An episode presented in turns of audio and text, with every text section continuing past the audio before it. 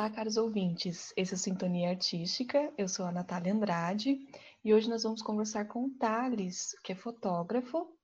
E aí, Thales, você quer falar um pouquinho de você?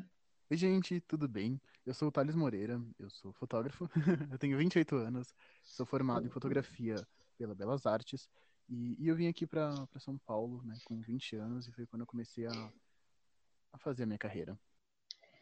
Ótimo. Como de costume, a gente está no nosso quadro de perguntas e o Thales vai, vai responder alguma dessas questões para falar um pouco sobre a trajetória de vida dele, porque o Thales ele é formado em fotografia, mas ele tem ele teve uma, um contratempo na, na carreira dele, foi o desenvolvimento de uma doença, né, o glaucoma. E aí, como foi que você decidiu virar fotógrafo, Thales? Então, Natália, na realidade, eu, eu não sei muito bem. É, é, bem engraçado isso. Eu, eu lembro, assim, que quando minha mãe comprava jornal todo dia lá em Minas, eu algumas vezes costumavam ter algumas imagens e, e eu olhava aquilo, eu ficava fissurado, eu queria entender, eu gostava, era uma coisa muito muito boa. E no final das contas, né, minha mãe me contou que era uma fotografia, que eles usavam uma máquina para tirar, uma máquina que capturava, e, e, eu fiquei tão encantado com aquilo, tão fissurado, e, e isso me deixou tão eu não sei explicar, só sei que eu peguei uma paixão tão grande e, e acho que foi isso que, que me deixou para ser. Essa foi a deixa, né, para eu virar fotógrafo. E eu também queria comentar uma coisinha que eu acho que me ajudou bastante, que foram os blogs. Né? Naquela época teve um boom dos blogs. Eu acompanhava alguns, né, mas eu criei o meu próprio e eu acho que isso foi muito bom para eu, eu me entender quanto pessoa e conseguir formar a minha carreira. E você tendo essa ambição de trabalhar com algo tão visual, como foi ficar sabendo que você ficaria cego? Olha, foi, foi bem doloroso no começo, confesso. Mas não no sentido físico, sabe? Foi, foi, foi aqui dentro. Eu não, eu não sei explicar. Eu sou muito chorão. E, enfim, nessa vez não foi diferente. Eu, eu neguei. Neguei toda maneira possível, foi muito complicado. E até eu consegui entender que eu ficaria cego, né? E ainda estou no processo. Mas não, não era para ser uma opção na minha carreira. Não, eu, eu não conseguia entender. Né? Eu achava que eu ia ficar cego antes mesmo de eu, de eu conseguir me formar. Mas ainda bem que não, não foi isso que aconteceu. Entendi. E mesmo assim, você manteve, se manteve firme o seu sonho né? Como foi esse processo? Então, né, como eu venho de uma família muito humilde, né, a gente tem uma casa bem simples lá em Minas. Meus pais nunca tiveram muito dinheiro e a gente conseguiu né, um cursinho popular. Né, eu estudei do, dois anos nesse cursinho e isso me ajudou demais. Eu me esforcei muito e eu consegui passar, né? Consegui bolsa integral na Belas Artes e o curso tem duração de dois anos e foram os dois anos mais bem dedicados da minha vida. É, eu coloquei na minha cabeça que se eu conseguir, agora eu precisava ser o melhor. E, bom, diga-se de passagem, né? eu era o melhor aluno da turma. E... Nesse tempo todo que você ficou em São Paulo, você estava distante da sua família, né? Você mudou de estado, enfim. É, quem eram as pessoas que estavam próximas de você, que estavam aqui te acompanhando? Olha, foi bem difícil ficar longe da minha família, porque eu sou muito apegado a eles. Eu tenho um carinho tão grande, em especial pela minha mãe, né? É, foi muito, muito difícil mesmo nos, nas primeiras vezes, né, nas primeiras semanas, mas pelo menos uma vez por semestre a gente tentava se encontrar, eu ia para lá, ficava um tempinho lá, um fim de semana, e a gente conseguia se ajeitando aos poucos. Já na questão faculdade, eu fiz alguns amigos, mas a gente não era tão, tão próximo, né? Eu achei que a gente seria mais próximo, mas não foi o que aconteceu. Em 2017, né, em um dos meus trabalhos que eu consegui na, na agência que eu comecei a trabalhar, eu conheci o Augusto, né? Que a princípio a gente só trocou um, um contato mais profissional, eu fiz uns trabalhos para ele, mas depois a gente começou a se falar mais, a gente começou a se conhecer, e, bom, a gente tá, tá junto até hoje, tá junto até hoje. Que ótimo. É, você pode falar um pouquinho sobre essa sua experiência profissional, quando você trabalhava nessa agência, um pouco antes, como foi isso aconteceu? Claro, claro, falo sim. Olha, não foi tão fácil, já adianta. assim que eu saí da, da faculdade, né, eu, pelo menos, não consegui um emprego na minha área logo de cara. E eu precisava me sustentar aqui em São Paulo, né? Era uma, uma coisa que, assim, não tinha não tinha opção. Eu precisava de uma casa. E eu consegui um, um emprego numa cafeteria na Vila Mariana. Tanto que foi lá que eu aluguei meu apartamento. E foi engraçado que logo que eu consegui meu emprego, deu tudo certo com as papeladas do, do apartamento, eu comprei a minha câmera, porque até então eu não tinha né, nenhuma câmera semi-profissional ou profissional. E eu acho que foi a melhor aquisição que eu fiz na minha vida.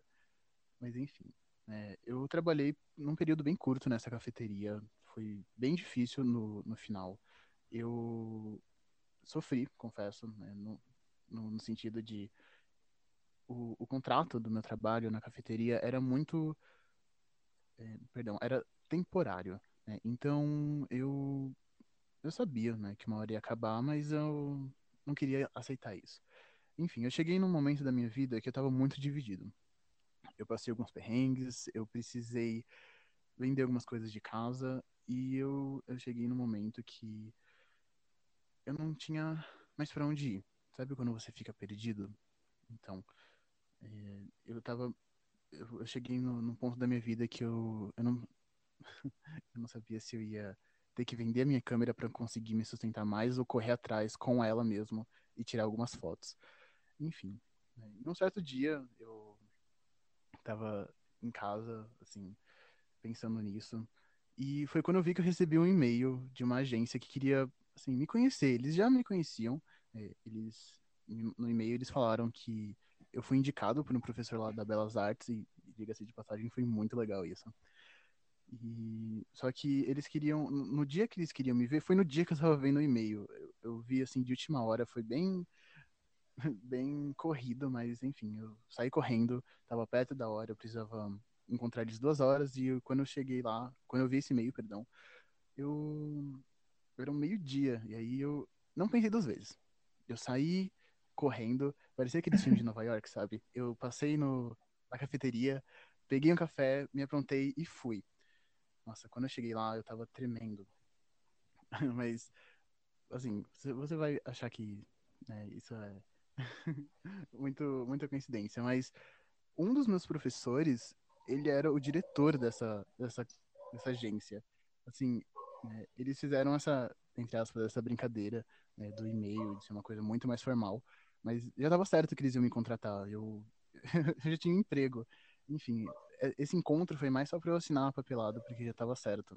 E desde então é nessa agência que eu trabalho e é nela que eu fiz a minha carreira. Caramba, é bem história de filme mesmo, como você disse. E você quer falar um pouco sobre quando o problema da glaucoma começou a atrapalhar o seu, o seu trabalho? Claro, claro. É, então, o glaucoma, né, eu fiquei sabendo bem jovem né, do glaucoma, eu fiquei sabendo com com 20 e poucos anos. Como eu falei, foi muito difícil, mas até então não era uma coisa que atrapalhava a minha vida. Eu conseguia trabalhar normal, eu conseguia estudar, enfim. É, recentemente, né, um ano após eu ter conhecido o Augusto, foi, foi num dia que, que a gente estava em casa, a gente estava conversando, e a princípio, né, eu ainda não tinha contado para ele sobre isso, porque eu não via motivo, até porque eu não estava sofrendo com isso, por que eu faria outras pessoas sofrerem? E eu. Eu tropecei em um móvel da casa, um móvel tão. Você fala, nossa, como que você tropeçaria nisso? Mas, enfim, sim, eu, eu tropecei. E eu me machuquei, eu machuquei o meu braço e minha perna. E ele, ele ficou espantado, né? Ele me perguntou, assim, tá tudo bem? você se machucou? Como assim você não viu? E aí foi quando eu vi que tava se agravando mais. E eu decidi contar para ele sobre o meu glaucoma e que isso me deixaria cego eh, com o decorrer do tempo, né? Não seria uma coisa que iria me deixar totalmente cego. Enfim, né? Desculpa. E como foi essa adaptação de você perceber como é que estava ficando a sua visão? Como é que foi mudando a sua vida? Então, depois disso, né, depois desse ocorrido, de tudo que aconteceu, aconteceram outras vezes. Né, e, e o Augusto foi ficando bem preocupado comigo. Né? A princípio a gente não morava junto, né? Cada um na sua casa, mas a gente conversou e, e, a gente decidiu que era melhor a gente morar junto, até para eu ter alguém em casa, para eu não ficar sozinho, que, que eu poderia me machucar, assim, de uma forma muito mais grave. Então a gente decidiu um apartamento maior, a gente juntou nossas economias e a gente conseguiu se mudar. E, enfim, o, o, Augusto, ele é um, um guri muito, muito generoso. Ele é, nossa, se eu pudesse definir uma palavra, seria extraordinário. Assim, eu fico muito feliz de ter ele na minha vida, porque para uma pessoa ter um gesto desse, né, assim, é de ouro, é de ouro mesmo. Eu eu tava evitando sair de casa naquela época, sabe? Assim, eu era muito novo. Eu esse negócio de não enxergar direito, de de esbarrar nas coisas, enfim, eu tinha medo de sair na rua, né, tanto pela claridade, que é uma coisa que me incomoda muito, e tanto que naquela época eu também não, não conseguia usar a bengala para me guiar, né? Então eu tinha muito medo, muito medo mesmo. Então, pessoal, eu vou ter que interromper o nosso episódio por aqui, mas a nossa conversa com o Thales, ela continua no próximo episódio, tá? Tá dando nosso tempo agora, mas eu continuo conversando com ele, tá? Até o próximo episódio de Sintonia Artística.